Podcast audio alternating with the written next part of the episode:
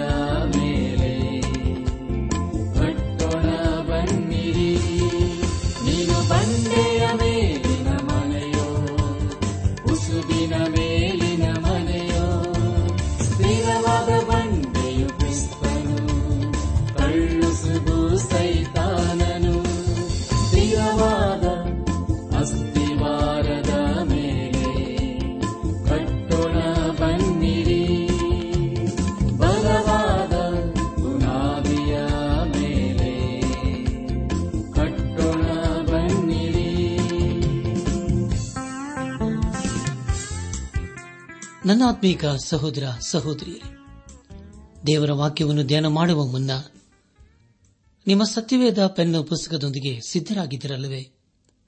ಹಾಗಾದರೆ ಪ್ರಿಯರೇ, ಬನ್ನಿರಿ, ಈ ದಿವಸ ದೇವರು ನಮಗೇನು ಬೋಧಿಸುತ್ತಾನೋ ಅದನ್ನು ಆಲಿಸಿ ಧ್ಯಾನಿಸಿ ಅದಕ್ಕೆ ವಿಧೇಯರಾಗಿ ಜೀವಿಸುತ್ತಾ ಆತನ ಆಶೀರ್ವಾದಕ್ಕೆ ನಾವು ಪಾತ್ರರಾಗೋಣ. ಕಳೆದ ಕಾರ್ಯಕ್ರಮದಲ್ಲಿ ನಾವು ಸತ್ಯವೇದದಲ್ಲಿ 23ನೇ ಪುಸ್ತಕವಾಗಿರುವ ಪ್ರವಾದಿಯಾದ ಯೆಶಾಯನು ಬರೆದಂತಹ ಪ್ರವಾದನೆ ಗ್ರಂಥ 5ನೇ ಅಧ್ಯಾಯ 8ರಿಂದ 24ನೇ ವಚನಗಳನ್ನು ಧ್ಯಾನ ಮಾಡಿಕೊಂಡು ಅದರ ಮೂಲಕ ನಮ್ಮ ನಿಜ ಜೀವಿತಕ್ಕೆ ಬೇಕಾದ ಅನೇಕ ಆತ್ಮೀಕ ಪಾಠಗಳನ್ನು ಕಲಿತುಕೊಂಡು ಅನೇಕ ರೀತಿಯಲ್ಲಿ ಆಶೀರ್ವಿಸಲ್ಪಟ್ಟಿದ್ದೇವೆ. ಇದೆಲ್ಲ ದೇವರ ಮಹಾಕೃಪೆಯಾಗಿದೆ. ದೇವರಿಗೆ ಮಹಿಮೆಯುಂಟಾಗಲಿ. ಧ್ಯಾನ ಮಾಡಿದಂಥ ವಿಷಯಗಳನ್ನು ಈಗ ನೆನಪು ಮಾಡಿಕೊಂಡು ಮುಂದಿನ ವೇದ ಭಾಗಕ್ಕೆ ಸಾಗೋಣ. ಇಸ್ರಾಲರು ದೇವರ ಹಾಗೆ ಮಾಡುವಂತಹ 6 ಪಾಪಗಳನ್ನು ಮಾಡಿ ಆತನ ನ್ಯಾಯ ತೀರ್ಪಿಗೆ ಗುರಿಯಾದರು ಎಂಬ ವಿಷಯಗಳ ಕುರಿತು ನಾವು ಧ್ಯಾನ ಮಾಡಿಕೊಂಡೆವು. ಧ್ಯಾನ ಮಾಡಿದಂಥ ಎಲ್ಲ ಹಂತಗಳಲ್ಲಿ ದೇವಾದ ದೇವನೇ ನಮ್ಮ ನಡೆಸಿದನು. ದೇವರಿಗೆ ಮಹಿಮೆಯುಂಟಾಗಲಿ. ಇಂದು ನಾವು ಯೆಶಾಯ ಪ್ರವಾದನೆ ಗ್ರಂಥ 5ನೇ ಅಧ್ಯಾಯ 25ರಿಂದ 6ನೇ ಅಧ್ಯಾಯದ ಪ್ರಾರಂಭದ 2 ವಚನಗಳನ್ನು ಧ್ಯಾನ ಮಾಡಿಕೊಳ್ಳೋಣ. ಪ್ರಿಯ ದೇವಜನರೇ, 5ನೇ ಅಧ್ಯಾಯ 25 30 ವಚನಗಳಲ್ಲಿ ಬರೆಯಲ್ಪಟ್ಟಿರುವಂತಹ ಮುಖ್ಯ ವಿಷಯ, ಯೆಹೋವನು ತನ್ನ ಜನರನ್ನು ದಂಡಿಸಲು ಶತ್ರುಗಳನ್ನು ಬರಮಾಡುವುದು ಎಂಬುದಾಗಿ. ಪ್ರಿಯರೇ, ಮುಂದೆ ಮುಂದೆ ನಾವು ಧ್ಯಾನ ಮಾಡುವಂತಹ ಎಲ್ಲ ಹಂತಗಳಲ್ಲಿ ದೇವರನ್ನು ಆಚರಿಸಿಕೊಂಡು ಮುಂದೆ ಮುಂದೆ ಸಾಗೋಣ. ಯೆಶಾಯ ಪ್ರವಾದನೆ ಗ್ರಂಥ 5ನೇ ಅಧ್ಯಾಯ 25ನೇ ವಚನದಲ್ಲಿ ಹೀಗೆ ಓದುತ್ತೇವೆ, ಹೀಗಿರಲು ಯೆಹೋವನು ತನ್ನ ಜನರಲ್ಲಿ ಒರಿಗೊಂಡು ಅವರ ಮೇಲೆ ಕೈ ಎತ್ತಿ ಅವರನ್ನು ಹೊಡೆದು ಬಿಡುವನು. ಆಗ ಬೆಟ್ಟಗಳು ನಡುಗುವು, ಹೆಣಗಳು ಬೀದಿಗಳಲ್ಲಿ ಕಸವಾಗಿ ಬಿದ್ದಿರುವವು. ಇಷ್ಟೆಲ್ಲ ನಡೆದರೂ ಆತನ ಕೋಪವು ತೀರದೆ ಕೈ ಎತ್ತಿಯೇ ಇರುವುದು ಎಂಬುದಾಗಿ. ನನ್ನಾತ್ಮೀಕ ಸಹೋದರ ಸಹೋದರಿಯರೇ, ದಯಮಾಡಿ ಗಮನಿಸಿ, ಹೀಗಿರಲು ಎಂಬುದಾಗಿ ನಾವು 5ನೇ ವಚನದ ಪ್ರಾರಂಭದಲ್ಲಿ ಓದಿಕೊಂಡಿದ್ದೇವೆ. ಹೀಗಿರಲು ಎಂಬುದಾಗಿ ಹೇಳುವಾಗ ಇಸ್ರಾಯೇಲರು 6 ಪಾಪಗಳನ್ನು ಮಾಡಿ ದೇವರಿಗೆ ಅವಿಧೇಯರಾಗಿ ಆತನ ನ್ಯಾಯ ತೀರ್ಪಿಗೆ ಗುರಿಯಾದರು ಎಂಬುದಾಗಿ ನಾವು ಈಗಾಗಲೇ ಓದಿಕೊಂಡಿದ್ದೇವೆ. ಅದೇ ಒಂದು ಪ್ರಸ್ತಾಪದಿಂದ ಯೆಶಾಯನು ಮುಂದುವರೆಸುತ್ತಾನೆ. 25ನೇ ವಚನದಲ್ಲಿ ಹೀಗಿರಲು ಎಂಬುದಾಗಿ ಪ್ರಾರಂಭ ಮಾಡುತ್ತಾನೆ. ದೇವರ ಪ್ರೀತಿ ಸ್ವರೂಪನೆ ಎಂಬುದಾಗಿ ಹೇಳುವವರಿಗೆ ಈ ಮಾತುಗಳು ವಿಶೇಷವಾಗಿ ಕೇಳಬರುತ್ತವೆ. ಖಂಡಿತವಾಗಿ ದೇವರು ಪ್ರೀತಿ ಸ್ವರೂಪನೇ ಆಗಿದ್ದಾನೆ. ಆತನ ಪ್ರೀತಿಯಿಂದ ನಾವು ಅಗಲಲು ಸಾಧ್ಯವಿಲ್ಲ.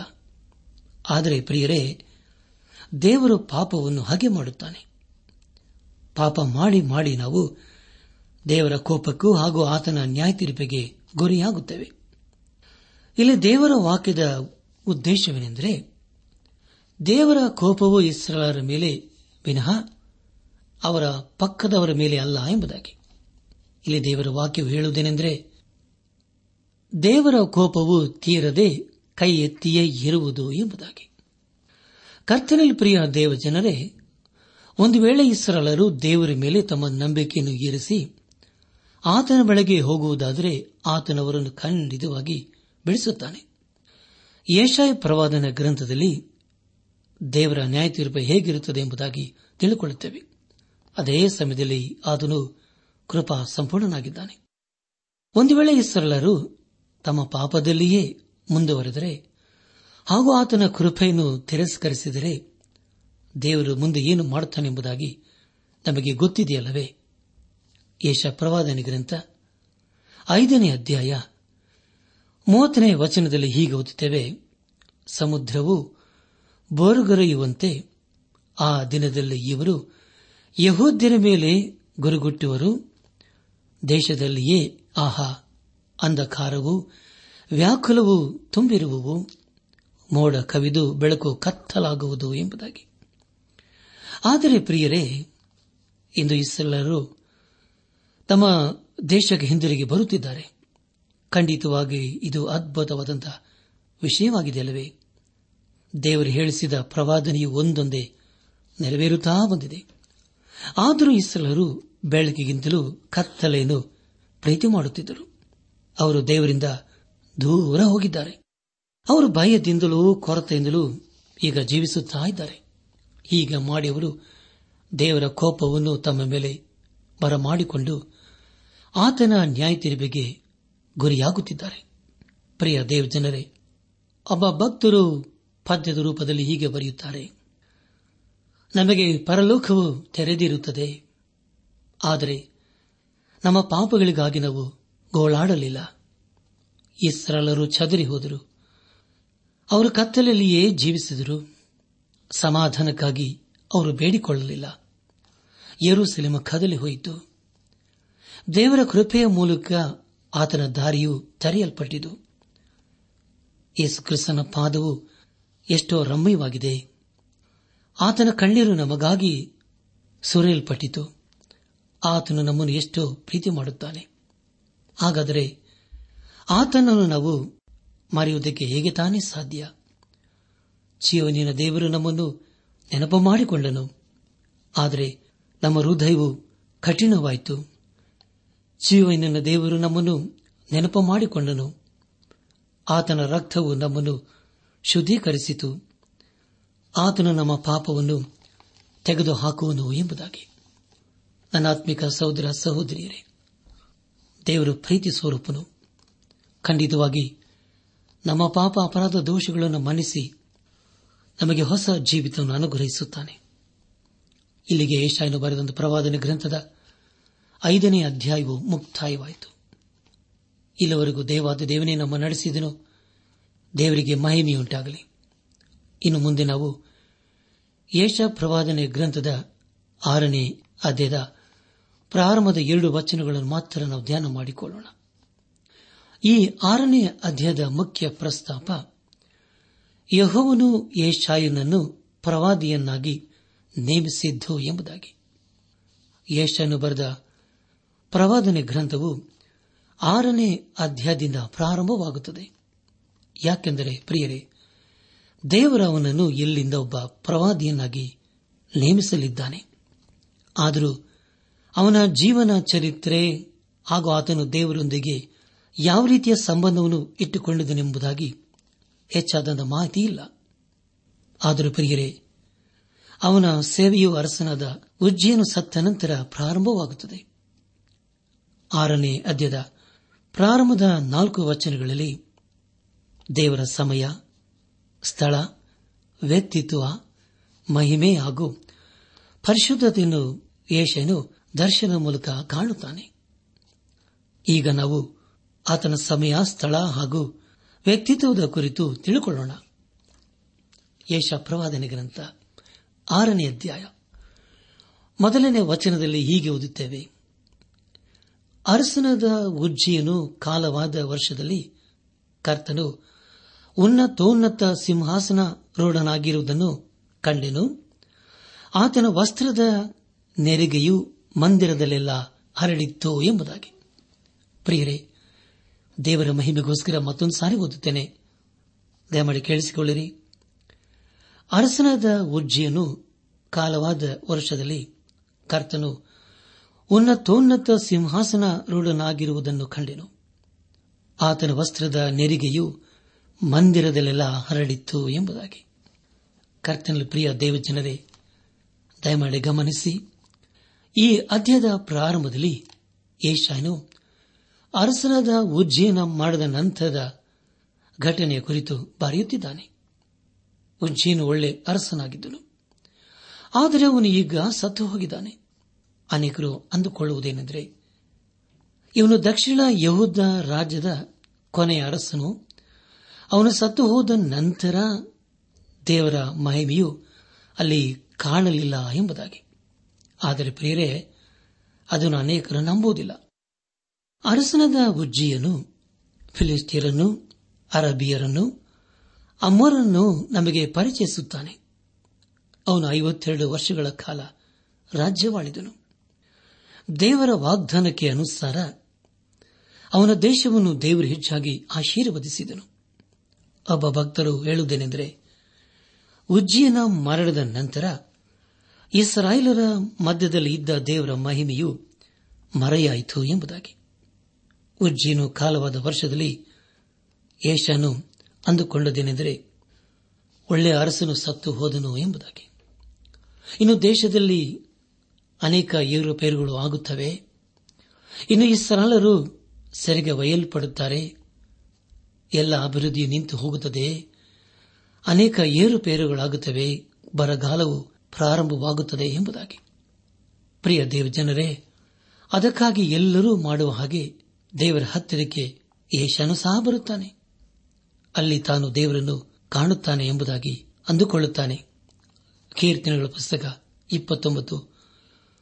29:9 ವಚನದಲ್ಲಿ ಹೀಗೆ ಓದಿದ್ದೇವೆ: ಯೆಹೋವನ ಗರ್ಜನೆಗೆ ಗರ್ಭದ ಜಿಂಕೆಯು ಈಯುತ್ತವೆ, ಕಾಡಿನ ಮರಗಳು ಬರಿದಾಗುತ್ತವೆ. ಆಗ ಆತನ ಮಂದಿರದಲ್ಲಿರುವರೆಲ್ಲರೂ ಎಷ್ಟೋ ಪ್ರಭಾವ ಎನ್ನುತ್ತಾರೆ ಎಂಬುದಾಗಿ. ಆದರೆ ಯೆಶಾಯನು ದೇವಾಲಯದಲ್ಲಿ ಕಂಡುಕೊಂಡದ್ದು ಏನೆಂದರೆ ನಿಜವಾದಂಥ ಅರಸನು ಸತ್ತಿಲ್ಲ ಎಂಬುದಾಗಿ.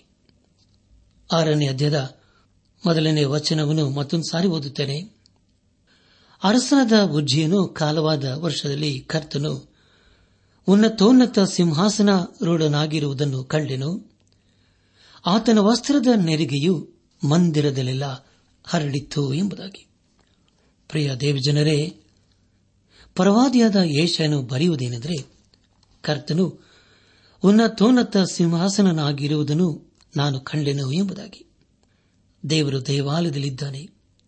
ಈಗಾಗಲೇ ಯೆಶಾಯನು ಹೇಳಿದ್ದೇನೆಂದರೆ, ನಾವು ನಮ್ಮ ಭರವಸೆಯನ್ನು ಮಾನವನ ಮೇಲೆ ಇಡಬಾರದು ಎಂಬುದಾಗಿ.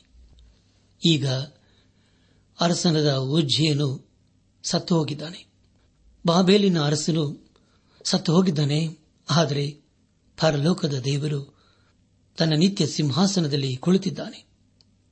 ಪ್ರವಾದಿಯ ದೇಶವನ್ನು ಕಂಡಂತೆ ದರ್ಶನ ನಾವು ಕಾಣಲು ಸಾಧ್ಯವೋ? ಲೋಕದ ಸ್ಥಿತಿಯನ್ನು ಕಾಣುವಾಗ ಅದು ಭಯಂಕರವಾಗಿದೆ ಅಲ್ಲವೇ ಪ್ರಿಯರೇ? ಆದರೆ ಯೇಸು ಕ್ರಿಸ್ತನು ಈ ಲೋಕದ ಕುರಿತು ಈಗಾಗಲೇ ಸಾಕ್ಷಿ ಕೊಟ್ಟಿದ್ದಾನೆ. ಗೋಧಿಯ ಜೊತೆಯಲ್ಲಿ ಹಣಜಿಯು ಬೆಳೆಯಲಿ ಎಂಬುದಾಗಿ ಬಿಟ್ಟಿದ್ದಾನೆ. ನಮ್ಮ ಕೆಲಸವೇನೆಂದರೆ ಈ ಲೋಕಕ್ಕೆ ದೇವರ ವಾಕ್ಯದ ಕುರಿತು ನಾವು ಹೇಳಬೇಕು.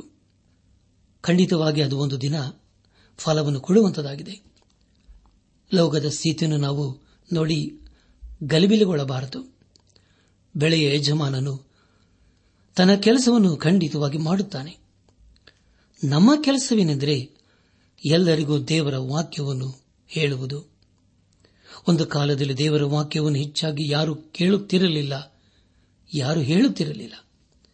ಆದರೆ ಈಗ ದೇವರ ವಾಕ್ಯವನ್ನು ಎಲ್ಲರಿಗೂ ಹೇಳುತ್ತಾರೆ. ಎಲ್ಲರೂ ದೇವರ ವಾಕ್ಯವನ್ನು ಅಪೇಕ್ಷಿಸುತ್ತಾರೆ. ದೇವರಿಗೆ ಸ್ತೋತ್ರವಾಗಲಿ. ನಮ್ಮ ಜೀವನ ಕಾಲವೆಲ್ಲ ಸಾರಿದರೂ ನಾವು ದೇವರ ವಾಕ್ಯವನ್ನು ಬೇರೆಯವರಿಗೆ ಹೇಳಲು ಸಾಧ್ಯವಾಗುವುದಿಲ್ಲ. ಗೋಧಿಯ ಜೊತೆಯಲ್ಲಿ ಹಣಜಿ ಕೂಡ ಬೆಳೆಯುತ್ತಾ ಇದೆಯಲ್ಲವೇ? ಪರವಾದಿಯಾದ ಯೆಶಾಯನು ದೇವಾಲಯದಲ್ಲಿ ನೋಡುವಾಗ ಕರ್ತನು ತನ್ನ ಸಿಂಹಾಸನದಲ್ಲಿ ಇರುವುದನ್ನು ಅವನು ಕಂಡನು. ಆತನು ಯಾವಾಗಲೂ ತನ್ನ ಸಿಂಹಾಸನದಲ್ಲಿ ಕುಳಿತಿರುತ್ತಾನೆ.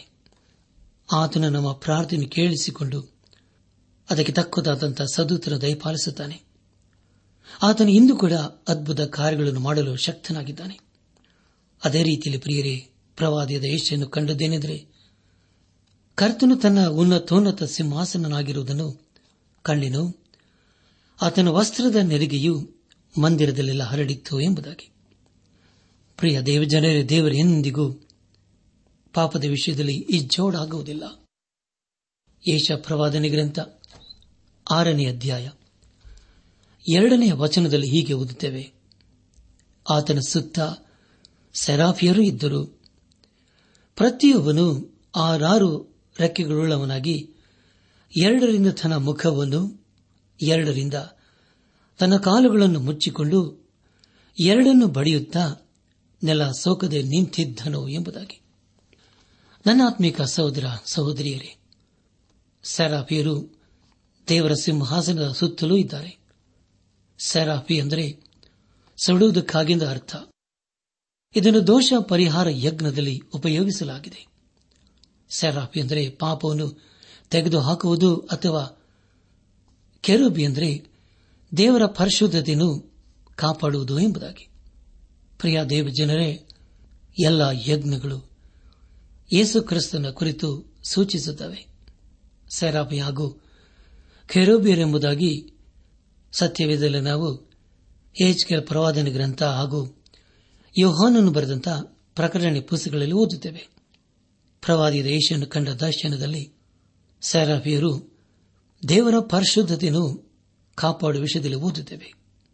ಜೀವ ಸ್ವರೂಪನಾದ ದೇವರು ಉನ್ನತನು. ಆತನ ಹೆಸರನ್ನು ನಾವು ಭಯಭಕ್ತಿಯನ್ನು ಹೇಳಬೇಕು. ಪ್ರಿಯ ದೇವಜನರೇ, ದೇವರ ಪಾಪದ ವಿಷಯದಲ್ಲಿ ಎಂದಿಗೂ ಇಜ್ಜೋಡಾಗುವುದಿಲ್ಲ.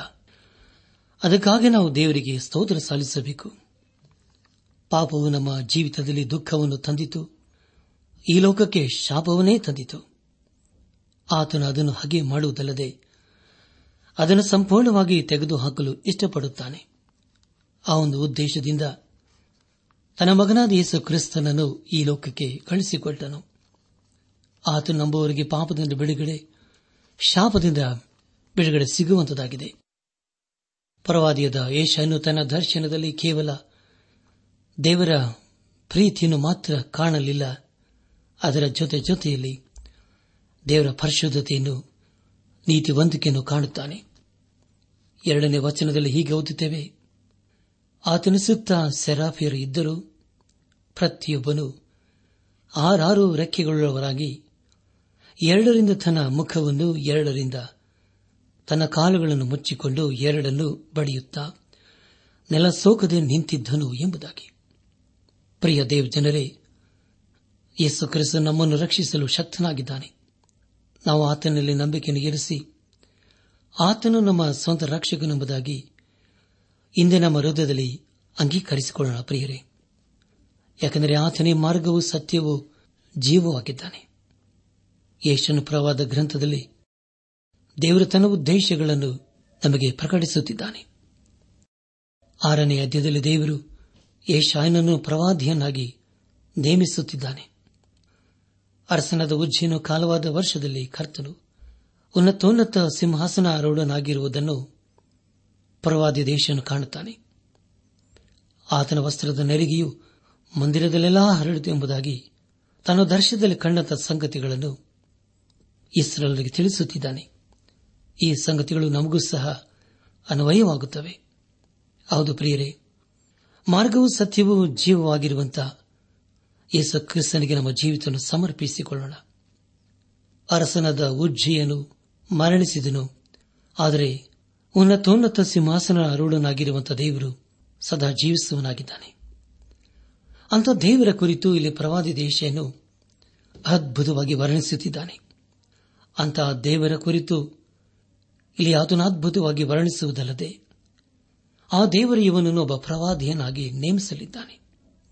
ಹಾಗಾದರೆ ಪ್ರಿಯರೇ, ಯೆಶಾಯನು ಎಷ್ಟು ಅದ್ಭುತನಾದಂಥ ವ್ಯಕ್ತಿಯಲ್ಲವೇ?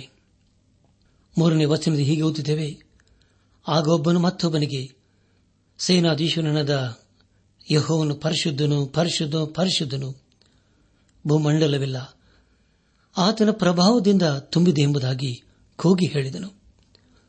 ಕೂಗುವವನ ಶಬ್ದಕ್ಕೆ ದ್ವಾರದ ಅಸ್ಥಿವಾರವು ಕದಲಿತು, ಧೂಮವು ಮಂದಿರದಲ್ಲೆಲ್ಲ ತುಂಬಿತು ಎಂಬುದಾಗಿ. ಪ್ರಿಯರೇ, ಇದು ಎಂಥ ಅದ್ಭುತವಾದಂಥ ವರ್ಣನೆಯಲ್ಲವೇ? ಇಂಥ ದೇವರಿಗೆ ಇಸ್ರಾಯೇಲರು ಅವಿಧೇಯರಾದರು. ಅವರ ಕುರಿತು 5ನೇ ಅಧ್ಯಾಯ 30ನೇ ವಚನದಲ್ಲಿ ಹೀಗೆ ಓದುತ್ತೇವೆ, ಸಮುದ್ರವು ಬೋರುಗರೆಯುವಂತೆ ಆ ದಿನದಲ್ಲಿ ಇವರು ಯೆಹೂದ್ಯರ ಮೇಲೆ ಗುರುಗುಟ್ಟುವರು. ದೇಶದಲ್ಲಿಯೋ ಆಹಾ, ಅಂಧಕಾರವೂ ವ್ಯಾಕುಲವೂ ತುಂಬಿರುವವು, ಮೋಡ ಕವಿದು ಬೆಳಕು ಕತ್ತಲಾಗುವುದು ಎಂಬುದಾಗಿ. ಇಸ್ರಾಯೇಲರು ದೇವರು ಅಸಹ್ಯಪಡುವಂತಹ ಅಥವಾ ಹಗೆ ಮಾಡುವಂತಹ ಪಾಪವನ್ನು ಮಾಡಿ ಆತನ ಕೋಪಕ್ಕೂ ನ್ಯಾಯ ತೀರ್ಪಕ್ಕೂ ಗುರಿಯಾದರು. ಅವರು ಬೆಳಕಿಗಿಂತಲೂ ಕತ್ತಲೇನೇ ಹೆಚ್ಚಾಗಿ ಪ್ರೀತಿ ಮಾಡಿದರು. ಸತ್ಯಕ್ಕಿಂತಲೂ ಅಸತ್ಯವನ್ನೇ ಹೆಚ್ಚಾಗಿ ಪ್ರೀತಿ ಮಾಡಿ ದೇವರ ರೌದ್ರ ಕೋಪಕ್ಕೆ ಗುರಿಯಾದರು. ಈ ಸಂದೇಶವನ್ನು ಆಲಿಸುತ್ತಿರುವ ನನ್ನ ಆತ್ಮಿಕ ಸಹೋದರ ಸಹೋದರಿಯರೇ, ಈ ಜೀವಳ ವಾಕ್ಯಗಳ ಮೂಲಕ ನಮ್ಮ ಜೀವಿತವನ್ನು ಪರೀಕ್ಷಿಸಿಕೊಳ್ಳೋಣ. ಒಂದು ವೇಳೆ ನಾವೇನಾದರೂ ದೇವರ ಅಸಹ್ಯ ಪಡುವಂತಹ ಸಂಗತಿಗಳನ್ನು ಪ್ರೀತಿ ಮಾಡುತ್ತಾ ಇರುವುದಾದರೆ ಇಲ್ಲಿಗೆ ಬಿಟ್ಟು ಬಿಡೋಣ. ನಮ್ಮ ಜೀವಿತದಲ್ಲಿ ದೇವರು ಮೆಚ್ಚುವಂತಹ ಕಾರ್ಯಗಳನ್ನು, ದೇವರು ಮೆಚ್ಚುವಂತಹ ಆಲೋಚನೆಗಳನ್ನು ಮಾಡುತ್ತಾ ಆತನ ಆಶೀರ್ವಾದಕ್ಕೆ ನಾವು ಪಾತ್ರರಾಗೋಣ. ಇಲ್ಲದೆ ಹೋದರೆ ಪ್ರಿಯರೇ, ದೇವರ ಕೋಪಕ್ಕೂ ಆತನ ನ್ಯಾಯ ತೀರ್ಪಕ್ಕೂ ಗುರಿಯಾಗುತ್ತೆ ಎಂಬುದಾಗಿ ನಾವು ಈಗಾಗಲೇ ತಿಳಿದುಕೊಂಡಿದ್ದೇವೆ. ಆದುದರಿಂದ ನಮ್ಮ ಜೀವಿತ ಕಾಲವೆಲ್ಲ ನಂಬಿಗಾಸನಾಗಿರುವಂತಹ ದೇವರಿಗೆ ಇಂದೇ ನಮ್ಮ ಜೀವಿತವನ್ನು ಸಮರ್ಪಿಸಿಕೊಂಡು ಆತನ ಮಾರ್ಗದಲ್ಲಿ ನಾವು ಜೀವಿಸುತ್ತಾ ನಮ್ಮ ಜೀವಿತದ ಮೂಲಕ ಆತನನ್ನು ಘನಪಡಿಸುತ್ತಾ ಆತನ ಆಶೀರ್ವಾದಕ್ಕೆ ನಾವು ಪಾತ್ರರಾಗೋಣ. ಹಾಗಾಗುವಂತೆ ತಂದೆಯಾದ ದೇವರು ಯೇಸು ಕ್ರಿಸ್ತನ ಮೂಲಕ ನಮ್ಮೆಲ್ಲರನ್ನು ಆಶೀರ್ವದಿಸಿ ನಡೆಸಲಿ.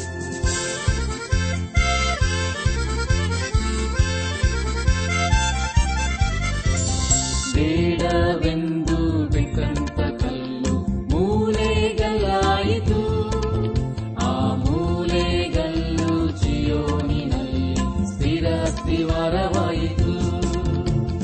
ಬೇಡವೆಂದು ಬೇಕಂತ ಕಲ್ಲು ಮೂಲೆಗಲಾಯಿತು, ಆ ಮೂಲೆಗಲ್ಲು ಜೀಯೋನಿನಲ್ಲಿ ಸ್ಥಿರ ಸ್ಥಿರವಾಯಿತು. ಇದು ಕರ್ತನಿಂದ ಆಶ್ಚರ್ಯವಾಗಿ ತೋರಿತು, ಮುಖ್ಯವ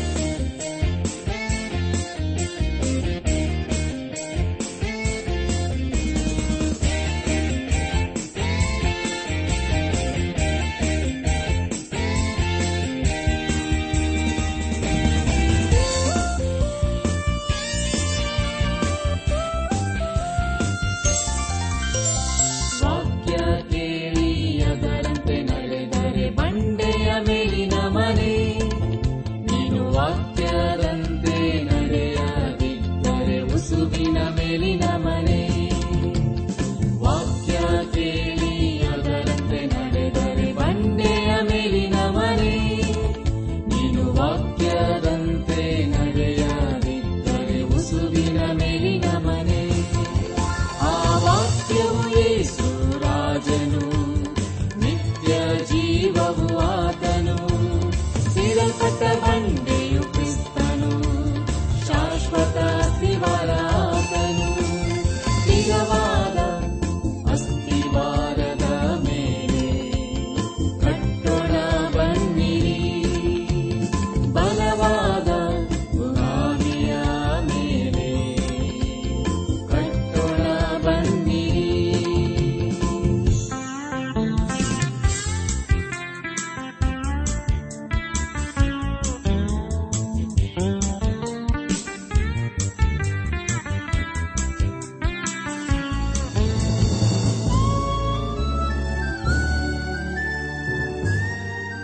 ನನ್ನ ಆತ್ಮೀಕ ಸಹೋದರ ಸಹೋದರಿಯರೇ, ಇಂದು ದೇವರು ನಮಗೆ ಕೊಡುವ ವಾಗ್ದಾನ, ಯಾವನು ದೇವರ ಮಗನನ್ನು ಅಂಗೀಕರಿಸಿದ್ದಾನೋ ಅವನಿಗೆ ಆ ಜೀವವುಂಟು, ಯಾವನು ದೇವರ ಮಗನನ್ನು ಅಂಗೀಕರಿಸಲಿಲ್ಲವೋ ಅವನಿಗೆ ಆ ಜೀವವಿಲ್ಲ. ಯೋಹಾನನು ಬರೆದ ಮೊದಲನೇ ಪತ್ರಿಕೆ 5ನೇ ಅಧ್ಯಾಯ 12ನೇ ವಚನ.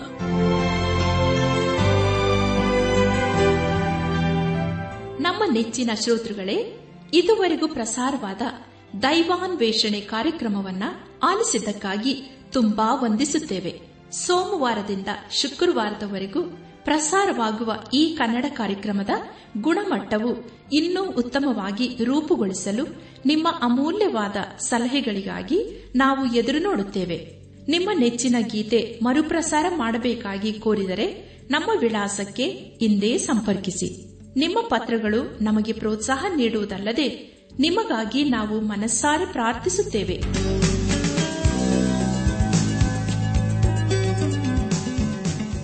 ನಮ್ಮ ವಿಳಾಸ ದೈವಾನ್ವೇಷಣೆ, ಟ್ರಾನ್ಸ್ ವರ್ಲ್ಡ್ ರೇಡಿಯೋ ಇಂಡಿಯಾ, ಟಪಾಲು ಪೆಟ್ಟಿಗೆ 4320, ಬೆಂಗಳೂರು 43. ದೈವಾನ್ವೇಷಣೆ Trans World radio India, post box 4320, Bangalore 43. ದೂರವಾಣಿ ಸಂಖ್ಯೆ 9845616412.